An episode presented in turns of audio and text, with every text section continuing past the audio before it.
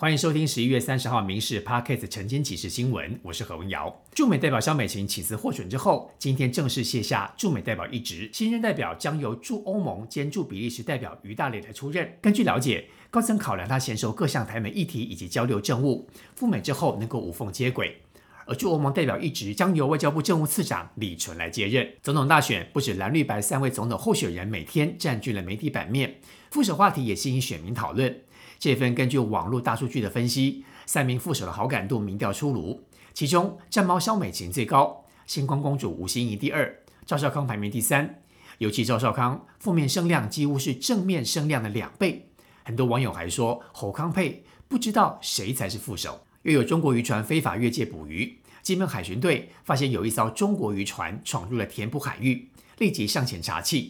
没想到中国渔民竟然高速绕跑，过程当中还用竹竿反击，上演惊险的海上追逐，最后海巡人员是强行登检，将人船都给扣回。以色列跟哈马斯6天的休兵将告一段落了，以色列已经收到最后一批释放人质的名单，而各界正在努力谈判，看是不是能够继续的延续休兵时间。消息人士说，哈马斯向斡旋方表示愿意再多延长4天，不过以色列只愿意延长大概2天的时间。驻日美军一台语音运输机昨天下午在日本鹿儿岛屋久岛外海传出坠落的事故，海上保安厅跟附近的渔船接到消息之后都赶紧的出动，目前机上6个人已经找到3个人，其中1人送医之后宣告死亡。目击者说，坠落前一刻曾看到运输机左边螺旋桨冒出火光，然后爆炸。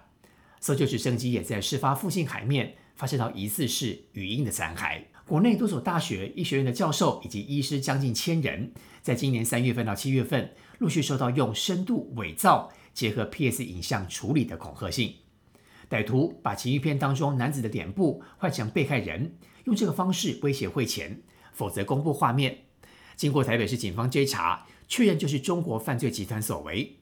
因为现在是大选前夕，同一集团是不是也借由 AI 变脸要进行其他犯罪目的，警方通报也是严密侦搜。云林古根蛋鸡场传出确诊 H5N1 高病原性禽流感，日本、美国也传出相关的灾情。农业部代部长陈俊记表示，国内禽流感风险最高的时间在12月到隔年1月份，疫情只是个案，会进一步的观察发展。不过蛋鸡场严格执行生物安全防护，影响就不大。也强调目前国内鸡蛋生产稳定，要是库存来调节供需，如果有必要，由业者来进口鸡蛋。国内营区的智慧监检系统被爆料是中国制，军方要进一步的全面清查。国防部委托中科院为台湾284处重要的营区打造智慧警监系统，其中旗山的松山营区被验收，发现到重要的影像整合伺服器主机竟然贴有中国制的标签，军方紧急喊卡，也下令全军要彻查相关的系统。由于这批出问题的产品也出现在其他营区，军方正全面的清查。捍卫台海超过47年的 F-5 战机即将功成身退。